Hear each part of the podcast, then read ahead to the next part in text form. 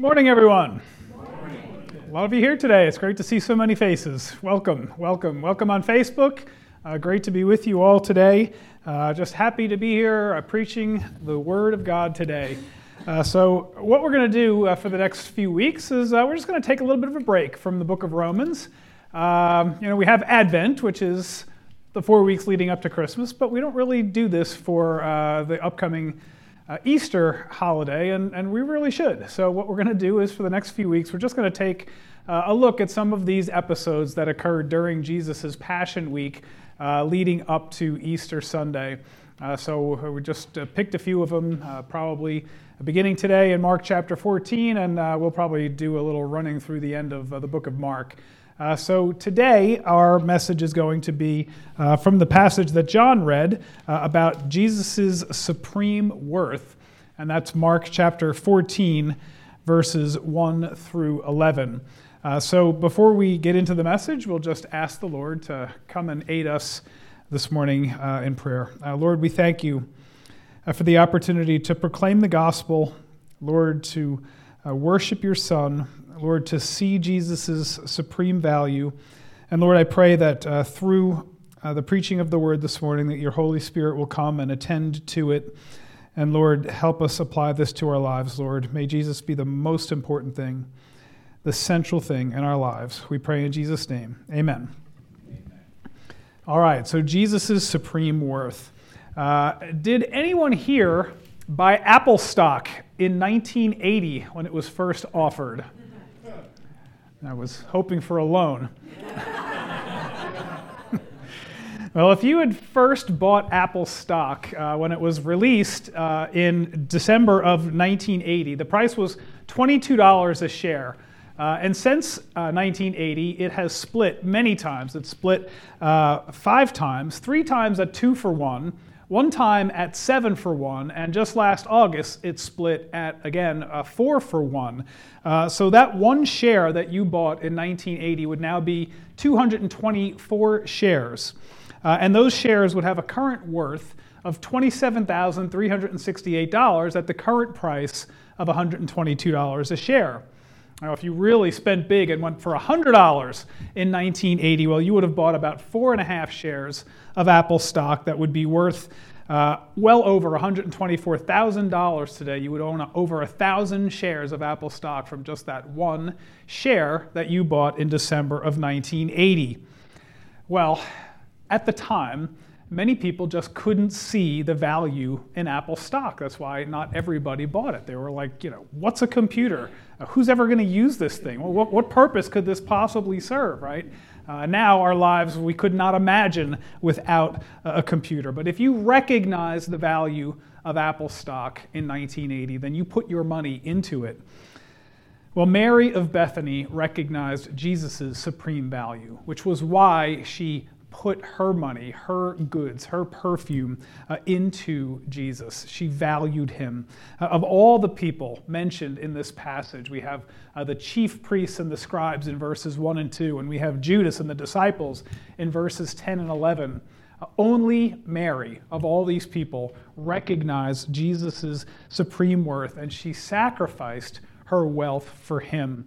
Uh, she understood that, that Jesus' value far exceeded the price of, of this perfume uh, that she happened to own. And, and it was no uh, issue at all for her to honor him with the very best of what she had, uh, to, to, to break this vial, to, to pour this expensive perfume uh, over his head and feet that was worth a year's wages.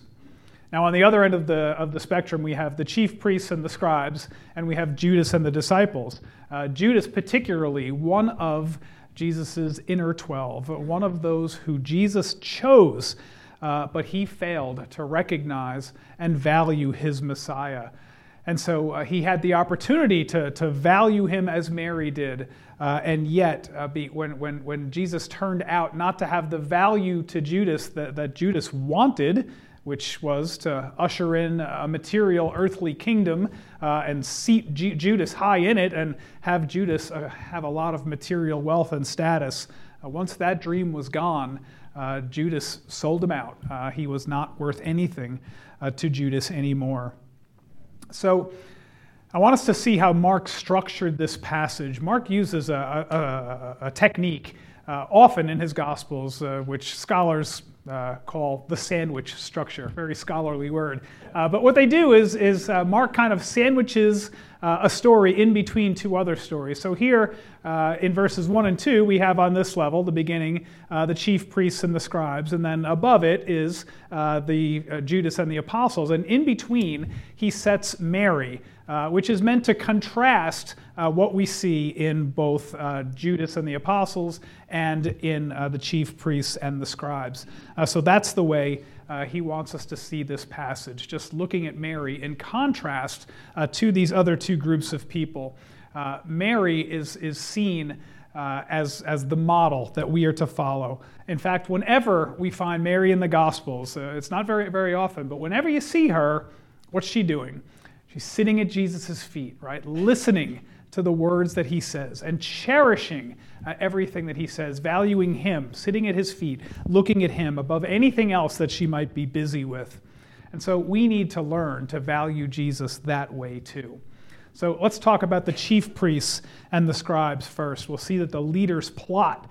Uh, verses 1 and 2. Now, the Passover and the festival of unleavened bread were two days away, and the chief priests and the scribes were seeking how to arrest him covertly and kill him, for they were saying, Not during the festival, otherwise there will be a riot of the people. So we're jumping into the deep end of Mark, so let's have a little bit of context here. Uh, we're in Passion Week now. Uh, at this point in time, uh, we're less than a week before the crucifixion. and G- Jesus was very busy uh, during these last days on earth. Uh, the week started uh, with the triumphal entry. Right? He walks in uh, saddled on a donkey, and they're waving their palm branches, welcoming him to the city. and then Jesus spoke all kinds of words against the people who opposed him. That was the bulk of what he was doing. Uh, so we saw the parable of the two sons who went to work in the field. It's a parable spoken against uh, these chief priests and uh, the Pharisees and the scribes. The parable of the wicked vine dressers. I remember he answered the question uh, from the Herodians about whether it was right to pay taxes to Caesar or not. You, you pay taxes to Caesar because his likeness is inscribed on the coin, but everything else goes to Jesus and to God. He answered the Sadducees' questions about the resurrection. Remember the story? Uh, a man had uh, a wife had seven brothers married the same wife, uh, and they all died. Whose wife will she be in heaven? Uh, so he answers the question about the resurrection. He pronounced the seven woes on the uh, Sadducees, uh, on the Pharisees in Matthew chapter 23. He predicted Jerusalem's destruction. They would be surrounded uh, on all sides. he gave the parable of the talents, the parable of the virgins, uh, and uh, just constantly uh, um, having conflict with the scribes and Pharisees who opposed him. And so he answered every question, he silenced every challenge, uh, and he humiliated them because at every turn he proved to be who he said he was, and they were no match for him, and they hated him for it. And they hated him because he continually showed himself to be who he promised who he said he was, and he showed them to be wrong at every turn. And he did this to them because they refused to recognize who he was. They refused to receive him as their Messiah. So Jesus has supreme and eternal value. They just refused to recognize it, and they rejected him uh, in favor of their tiny little kingdoms and their tiny little pockets of money that they had. So at this point in Jesus' Passion Week, uh, it's Wednesday. It's Wednesday now. Uh, because Mark says that it's two days until the Passover. The Feast of Unleavened Bread was two days away, and by Jewish reckoning of time, today is Wednesday, tomorrow is Thursday. That's two days, the way they counted time. So uh, Passover began Thursday at sundown. Passover is the first, is, is a single day feast, and then it's followed by a seven day feast of the Feast of Unleavened Bread. So we have eight days here uh, where they're going to be celebrating. And Passover commemorated, of course, the day when the plague passed over Israel, the, the plague of the firstborn, which was against Egypt before the Exodus. Uh, and the Jews had to paint their doorpost uh, with the lamb's blood, and then the plague would pass over them, and it only struck the firstborn of Egypt. Now, the Feast of Unleavened Bread commemorated their hasty escape from Egypt. Uh, after the Passover, then they uh, left, of course, uh, and parted, uh, they left through the parted Red, uh, Red Sea. So that's what's being celebrated here. And so uh, Wednesday night comes, and with all that Jesus had said and done, uh, not only in his three year ministry, but now during Passion Week against the scribes and Pharisees, well, tensions had reached a fever pitch, and they just could not, these, these scribes and Pharisees could not let Jesus continue to go on humiliating them and usurping their power and authority. And so they had to do something. They had to do something about Jesus. Now, Mark says that the chief priests and the scribes, they plotted to kill Jesus. Matthew and John fill in a little more of the gap. They say that they met at the house of Caiaphas, and this is where the plot was hatched. Now, Caiaphas was the son in law of Annas, and Annas was a big deal uh, early in the uh, first uh, century. He was the high priest from the year 6 to the year 15 AD. Uh, and the position of high priest, of course, was a, a very important and prestigious position. And that position of high priest was passed down. And uh, so Annas completed his term in 15, uh, there were a couple others from Annas's family, and then Caiaphas became high priest in 18, and he served as high priest from 18 to 36, so all the way through Jesus' uh, life in Jerusalem, anyway. And so the high priest position was not supposed to necessarily pass down, uh, be passed down by heredity. Uh, that's not the way it was done, except if you could purchase it. And Annas's family had a lot of money and they were corrupt, and sometimes the high priest went to the highest bidder. And since Annas had already been in office, and since he was known to Rome, and since he had plenty of money, well, he was able to keep that high priesthood in his family.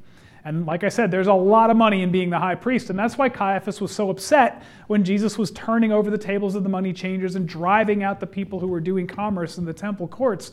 Because every transaction that was going on, Caiaphas got a bite of that. Every transaction, something went into Caiaphas's pocket. And so when Jesus disrupted commerce, he was taking money out of Caiaphas's pocket. And so uh, it wasn't just for religious reasons that Jesus was being persecuted, it was for economic reasons too. Uh, he was taking money out of their wallets. But Caiaphas, he strongly urged them not to kill Jesus during the feast, otherwise, there might be a riot. Now, in uh, Jerusalem uh, during Passover week, there would be an increased uh, chance that there might be some kind of riot, some kind of insurrection, uh, because it was a highly nationalistic time. Uh, this is the celebration of the Jews, uh, the firstborn of Egypt. They all died, but the Jews were spared that. And this was the time when the Jews were freed from their oppressive captors, the Egyptians. And so they're remembering their freedom. Uh, but again, it's the first century. And they were under Egyptian control. Now they're under Roman control. And so they're, they're being oppressed again. And now there would be extra threats because there would be so many people in Jerusalem during this time. In fact, Josephus says that during the Passover, there could be upward of over 2 million people in this tiny city of Jerusalem at the time. Uh, so that's a lot of people crammed together. And if you got, uh, if you set a match, uh, hypothet- or uh, uh, metaphorically speaking, that, that could result in, in an uprising that could have been massive. Now, Pilate was not usually in the city uh, during, uh, during the regular time. Uh, he lived in Caesarea, but he came uh, during Passover because uh, there was this chance, an opportunity for this uprising. And so he came and he brought thousands of Roman soldiers who were there just in case there was going to be some kind of insurrection.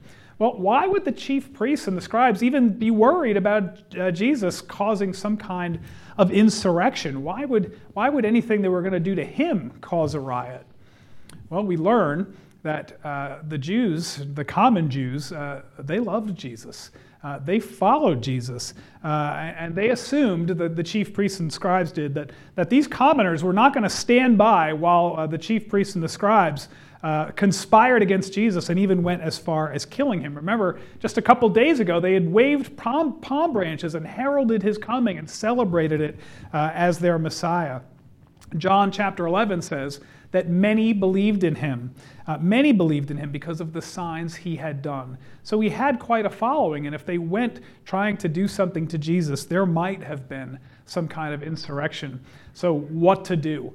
Uh, the Pharisees convene a council uh, with the Sanhedrin. The Sanhedrin is the governing body of all Israel, about 70 people. We don't know if all of them were there, but it was an informal gathering. Certainly enough of them were there where they could hatch a plot. And they said, if we let him go on like this, well, all men are going to go on believing uh, against him, and the Romans will come and take away our position and our place.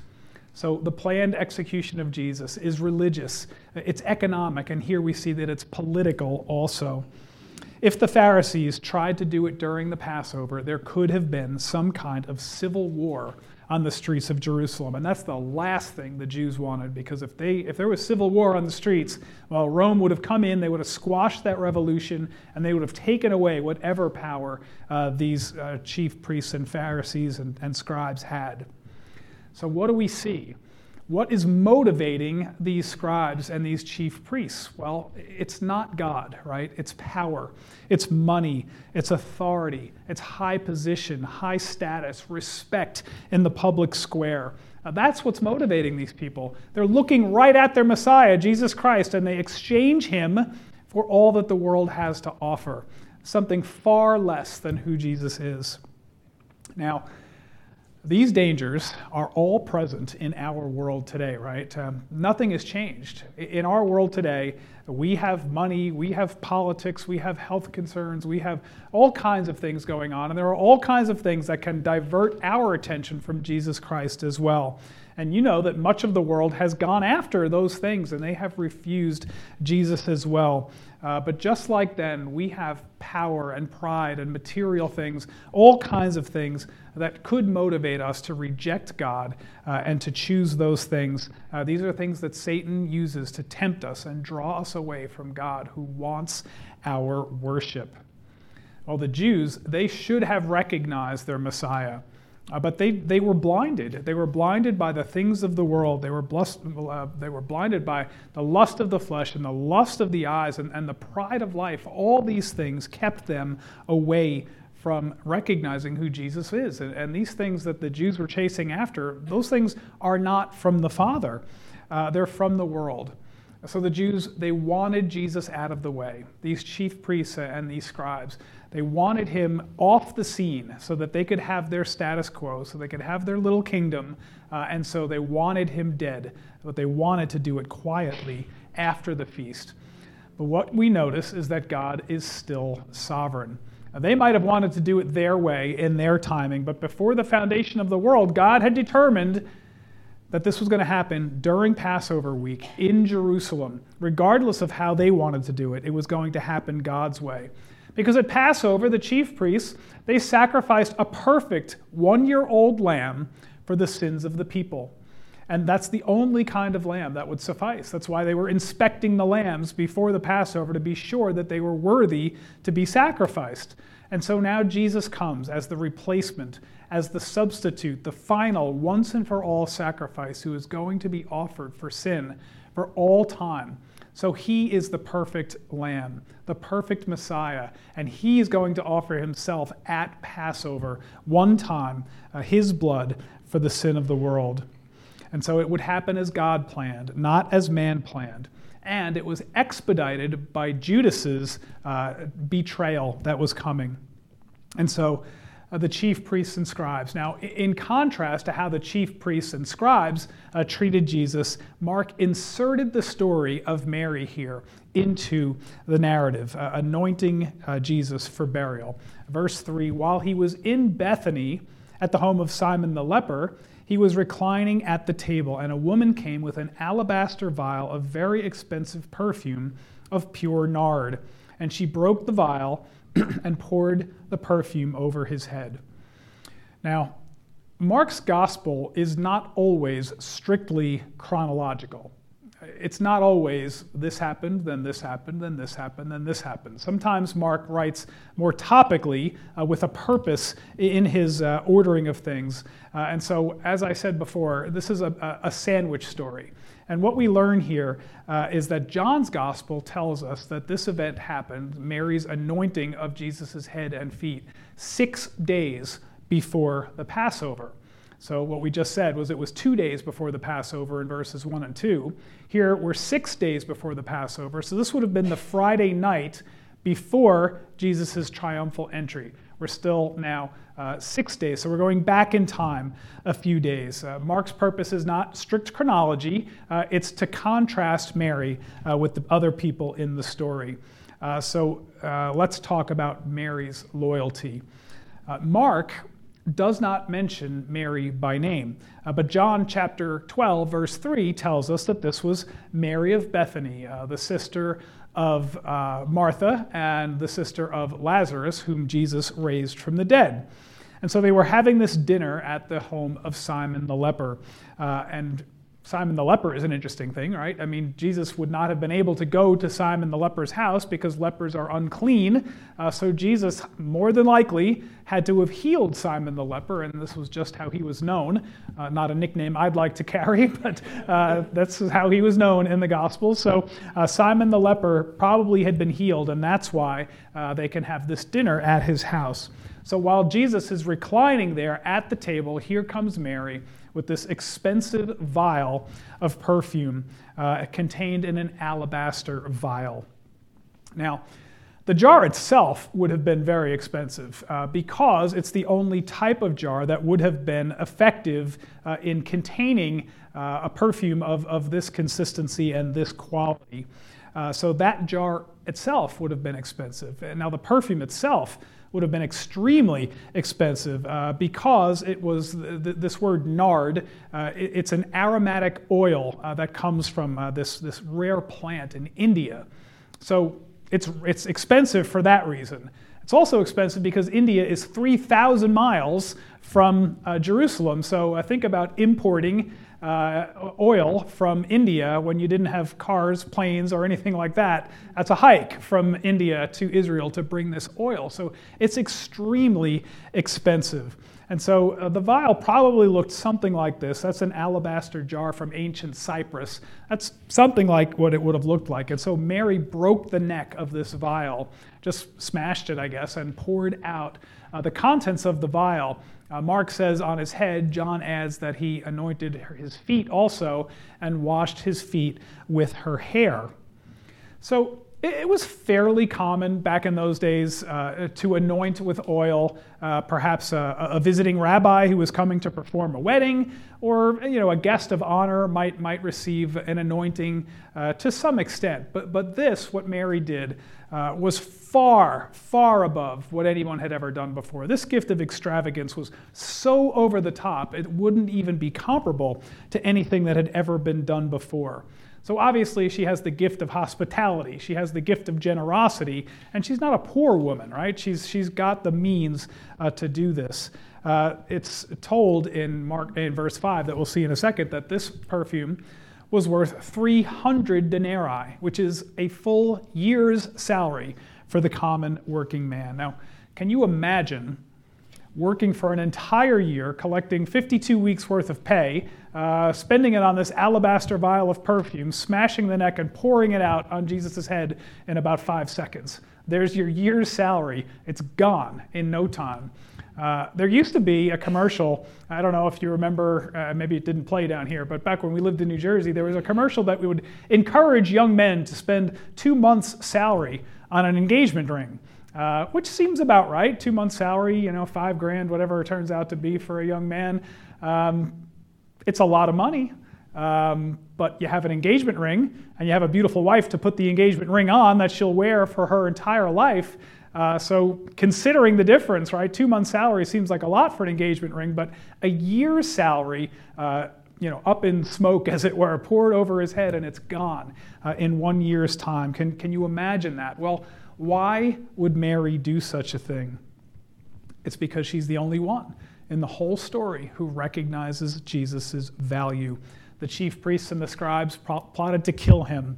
And as we're about to see, Judas and his or the other disciples, Jesus' other disciples, were outraged by the waste. Uh, verses 4 and 5. But there were some indignantly remarking to one another, Why has this perfume been wasted? For this perfume could have been sold for over 300 denarii and the money given to the poor. And they were scolding her. So this says that there were some indignantly remarking to each other. John chapter 12, verse 4 specifically names Judas. He's the guy who was coming after uh, Mary here. And Matthew 26, verse 8 also adds that all the disciples were also participating in this. Why this waste, Judas said? This, this perfume could have been sold for 300 denarii uh, and the money given to the poor. Well, the other disciples may have thought, and they may have been upset because, yeah, I mean, this money could have been given to the poor. Uh, but John also adds that uh, Judas didn't care a bit about the poor, but he had access to the money bag. And having access to the money bag, he used to help himself to whatever was in it. Uh, so the other disciples may have thought this money actually might make it to the poor, but uh, they didn't know that Judas was a thief and he was taking that money, and that money was never going to make it to the poor. Uh, Mark says that they were scolding her. The NIV says that they rebuked her harshly. All of them, all 12 of them, rebuked her harshly. And it's really difficult to stand up to an angry mob, right? Like, especially if you're a woman uh, in first century Israel and you're standing up to uh, at least 12 people uh, there who were uh, angry with her for what she had done. Uh, even the disciples, who are Jesus' chosen 12, they responded wrongly and they acted like an angry mob here. Well, we know enough about the disciples and the portrayal that we see in the Gospels that they were sometimes a clueless bunch, right? They put their foot in their mouth all the time, constantly getting it wrong. Uh, but Mary is seen here exactly the opposite. Uh, Mary always responds rightly. She's a pillar of the faith. She is what a disciple is supposed to look like. Uh, she always chose what was best. Remember, uh, when, when uh, they were having a dinner at Mary and Martha's house, and Martha was complaining because uh, Mary was sitting at Jesus' feet and leaving Mary to uh, Martha to do all the preparations, and uh, said, "Jesus, tell Mary to help me." And what does Jesus say? Martha, Martha, Martha, Martha, you are concerned about so many things, but Mary has chosen what is best, and it will not be taken away from her. So here is Mary, again, always choosing what is best, always sitting at Jesus' feet, always placing him in the position of primary importance. Just imagine her, like, you know, on her knees, looking up at him and just cherishing everything that he ever said. Well, that is what uh, Mary's attitude toward Jesus was. And so, in response to, to the, the mob saying something, try, you know, taking their shots at Mary, Jesus immediately steps in to protect her. Uh, verses 6 through 9. Jesus said, Leave her alone. Why are you bothering her? She has done a good deed for me. For you always have the poor among you, but you do not always have me, and you can do for them, good to them, whatever you want. She has done what she could. She has anointed my body beforehand for burial. And truly I say to you, wherever the gospel is preached in the entire world, what this woman has done will be told in memory of her. So Jesus steps up. Uh, he defends Mary. Uh, Jesus rebuked G- Judas and the others. Uh, he told the truth, uh, and they had no response to her. They were not able to defend themselves. And so uh, Jesus saw right through Judas's greed. He knew what Judas was all about. Uh, he had a completely different attitude than Mary had. Now, Judas is pretending to want to help the poor, but really he just wants to, to steal. And so Jesus points out his hypocrisy, and he says, You always have the poor with you, but you don't always have me with you. Now, that's not a statement uh, that Jesus makes saying that he doesn't care about the poor. I mean, of course, he cares about the poor, uh, and we should too. Uh, Jesus was saying, You always have the poor with you, but I have a week left of my life here uh, and you need to be focusing on me at this time. Uh, and so we always have the poor among us, and we should do good to them whenever we can. Jesus wasn't saying anything bad about the poor, he was just saying, I am the unique one. Uh, there is nothing unique about poor people, right? We have had poor people since the dawn of time, and we have them today. They will always be among us. We can always do good to them. But we don't always have Jesus with us. Uh, so for them, uh, keep your eye on the ball. Focus on me, is what Jesus is saying, because there has never been anyone before or after Jesus who is like him. Now, we don't know uh, if Mary understood. Uh, Jesus says she was preparing my body for burial. Did Mary know that when she poured the, the, the, expensive perfume over his head and on his feet? Well, we don't really know what she knew, uh, but we know that, that she seems to have a little more of an inkling than the rest of the disciples about what was going on. Uh, you know, Jesus had been saying for a while, uh, We are going to Jerusalem where the Son of Man is going to be mocked and scorned and handed over and killed, and on the third day uh, he will rise again. But the, disciples, they seemed completely clueless. They never seemed to understand when Jesus said something like that. They would shift gears and say, I'm going to be the greatest in the kingdom. The other one would say, No, I'm going to be the greatest in the kingdom. They never seem to get it. But, but Mary, she seems to get it. She seems to understand a little bit more. Maybe of all the people who followed Jesus, uh, Mary, uh, listening to what he said, uh, seeing what he did, uh, had enough sense to, to see that this was more forward looking than the disciples uh, had an idea about. And so, uh, we don't know, but, but whether or not she understood exactly that she was preparing her, his body for burial, Jesus gave her the very highest commendation. He said, Wherever the gospel is preached in, in the entire world, what this woman has done will also be told in memory of her. Now, that's indeed high praise.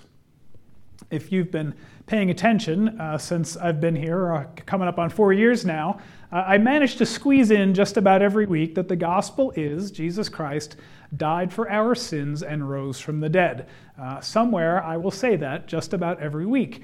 Uh, but we understand what that means on this side of the cross, right? When we hear gospel, we know that, that it's contained in that sentence. But what did they know? You know, Jesus hadn't yet died been buried and rose from the dead yet. So when they heard the word gospel, what does that mean to them before Jesus' crucifixion, burial, and resurrection? We don't actually know. Uh, we know that the word gospel means good news, right? And when Jesus came, whenever he came, he was proclaiming the good news of the kingdom. I come to you preaching, proclaiming the good news of the kingdom. Uh, and so Jesus was a, a, herald in a way. As John the Baptist heralded Jesus, so Jesus was heralding the good news of the kingdom. And he said, uh, The kingdom has come now in me. So I'm sure it would have been cloudy to the disciples. And it's not fair to charge them with the same knowledge that we have. But they should have understood something about him that, that Jesus is unique and he brings good news. He proclaims the coming of the kingdom in him. Well, it seems that the 11 disciples, uh, you know, they seem to receive Jesus' rebuke uh, and didn't do anything. Uh, you know, they, they, they turned out to be very faithful disciples after Jesus' death, burial, and resurrection. But Judas was different. Uh, Judas did not receive that rebuke well. Uh, Judas had a completely different program than the rest of the 11 disciples. And so Judas, uh, now uh, having been stung by this rebuke, uh, and having rejected Jesus and who he was, uh, and having not valued him at all, seeing that the kingdom was not what he had hoped, uh, Judas is now going to go and plot against him. He's going to be a conspirator in his death. So, the other side uh, of this sandwich that I was talking about, the other piece of bread. Here is the chief priests and the scribes. Here's Mary, the meat of the sandwich. And then the, the, the upper piece of bread is going to be Judas uh, and his wicked intentions that we'll see in verses 10 and 11. Then Judas Iscariot, who was one of the twelve, went off to the chief priests in order to betray him to them. They were delighted when they heard this and promised to give him money and he began seeking how to betray him at an opportune time. So he goes off to the chief priests. He goes off to the chief priests and he says, uh, What will you give me to betray him to you? Uh, Luke chapter 22, verse 3 says that Satan entered into him.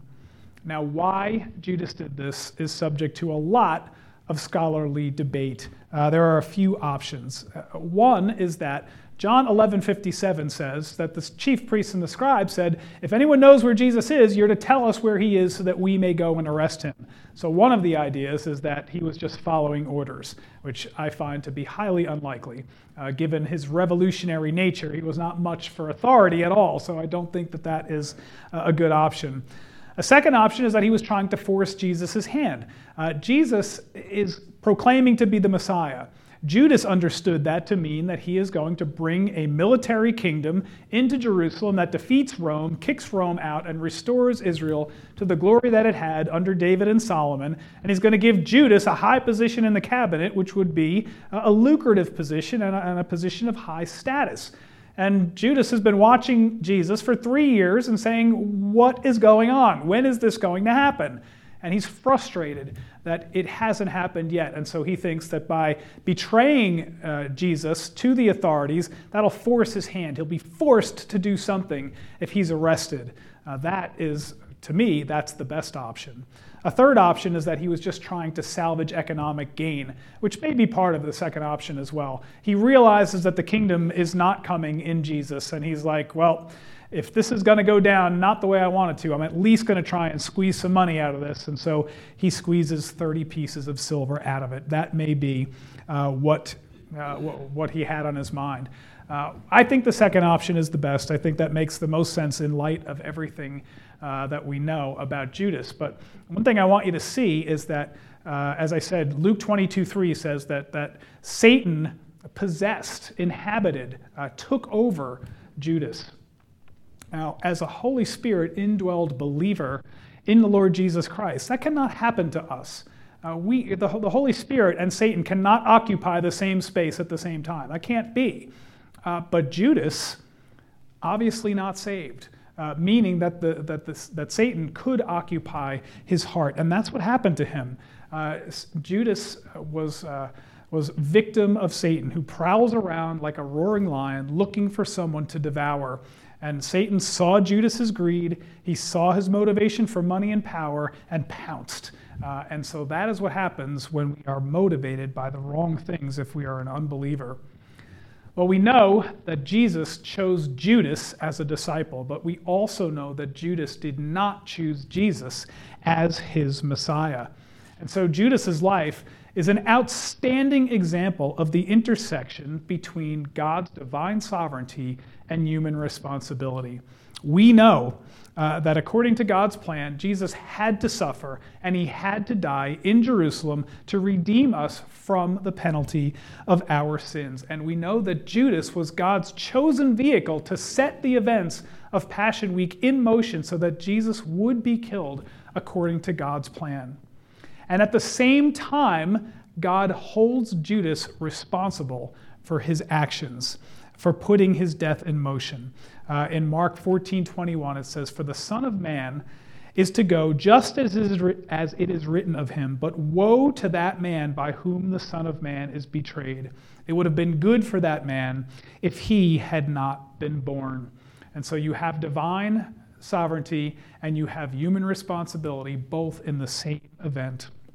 Well, Judas's offer changed the timetable of the Sanhedrin. The Sanhedrin first said, let's do it quietly after the feast. But now here comes Judas, and he's offering to betray them, uh, Judas, uh, Jesus to them. And so that pushes the timetable forward. So instead of killing Jesus after the feast, they would try to do it now, but they would still try to do it quietly. And Matthew tells us that 30 pieces of silver was the agreed upon price, which is the price of a slave trading Jesus the God of the universe, for the price of a slave. And Judas began looking for an opportune time. So, what do we see in this passage? We see uh, Mary sandwiched by the chief priests on one side, Judas and the apostles on the other. Uh, we see everybody in the passage responding wrongly to Jesus except for Mary. She is the only one who responds rightly to him. The chief priests and the scribes sought to kill him for political and economic reasons. Judas, uh, disillusioned by uh, who he wanted Jesus to be and that Jesus turned out to be someone different than what Judas wanted, uh, thought it was a waste to anoint his salary with a year's perfume. Uh, and the other disciples agreed. Only Mary got it right. She's the only one. So, my question to us today is do we have it right? Do you and I have it right? Are we valuing Jesus properly? Do we recognize that Jesus has supreme value in our lives and over anything else in the entire world? And if so, uh, how does that manifest itself in our lives? You know, we have a lot of things that we could be worried about in this life. We can be worried about health and money and all the craziness going on in our country, and we are right to be concerned about those things. Uh, but we are not to put those things ahead of Jesus and his value. If we do that, then we show that we are not valuing him supremely, trusting his sovereignty supremely. If we're involved in any manner of habitual sin and we refuse to repent of it and stop, we are showing that we do not value Jesus supremely. If we proclaim that we are Christians and we do not obey his word, well, then we are not valuing him supremely. He says, If you love me, you will obey my commandments. So we need to value him above all other things. Jesus died for our sins and rose from the dead. No one else could possibly have done that. No one else is our ticket to heaven. No one else can get us there. And so he has to have more value than anything else in the whole universe. And so uh, realizing, recognizing his worth, uh, and living like we do gives us freedom from all the fear that we could face in the world and, and all the obstacles and, and, all the opposition that we might face in the world. Uh, putting Jesus uh, on, the, on the highest pedestal actually helps us. Um, you know, sometimes we think we need to be concerned about the other things in life and do something about them, and we need to in some respects, but Jesus has to be in first place. And if we put him in first place, everything else falls underneath him, and we can relax because we have eternal security in Jesus Christ who bought us and paid for our sins. And so uh, we don't need to be as concerned as the rest of the world is. We know that in Jesus we have peace and hope, and we will live forever with him. No shares of Apple stock, no perfume jars, no other treasured objects can compare in worth to our relationship with Him and the price that He paid to secure our eternity. So, just a couple of quick applications, and I would imagine that you can guess what the first one is. Recognize Jesus' supreme worth.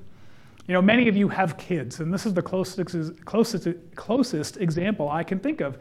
Because we do anything for our kids, right? We, we want to give to them lavishly. Uh, we'd be willing to die for them because we love them that much. Uh, being a parent is, is, the most selfless thing that we can be in a lot of ways because it, it shows what true love and sacrifice looks like. And as much as we love our children, Jesus loves us more, and that's why he went to the cross to die for us for our sins. And so, in return, we need to value him uh, in the same way, above all things, the way that Mary valued him. So, we put Jesus on the highest pedestal, let everything fall in underneath that, and our priorities will be in order, including our money, our safety, our comfort, even our family. It all takes a backseat to Jesus. And once we've recognized his supreme worth, the next thing to do is simply to worship him. Think about Judas and Mary. You know, they both lived in first century Rome. They both lived under the same Roman oppression. It was no different for Judas than it was for Mary. Uh, but there were two different responses, right? Judas became a revolutionary uh, and a zealot, uh, interested in status, economic gain. Uh, he was too entangled with the world. He had every opportunity being in Jesus' inner circle, he had every opportunity to be a worshiper of Jesus, to receive him as his Messiah, but he chose material gain. Mary's reaction to Jesus was completely different. All Mary wanted was more of Jesus more of Jesus. That's all she wanted. So we need to have our priorities in order. We need more of Jesus. We all need more of Jesus. And he invites us to come and to worship him and to come to his well and drink deeply from his love and his grace. And so that's what we need to do. Amen. Lord God, we thank you for the Lord Jesus Christ. Lord, he is the unique one. There has never been anyone like him before or after. God in the flesh, who came, lived a perfect life, died for our sins, and rose from the dead. Lord, may we recognize that. May we just give that supreme value. May we pray, place everything in line behind the Lord Jesus Christ. Get in line behind him, submit our lives to him, follow his example, love him supremely, Lord, and may our lives be changed. We pray in Jesus' name. Amen.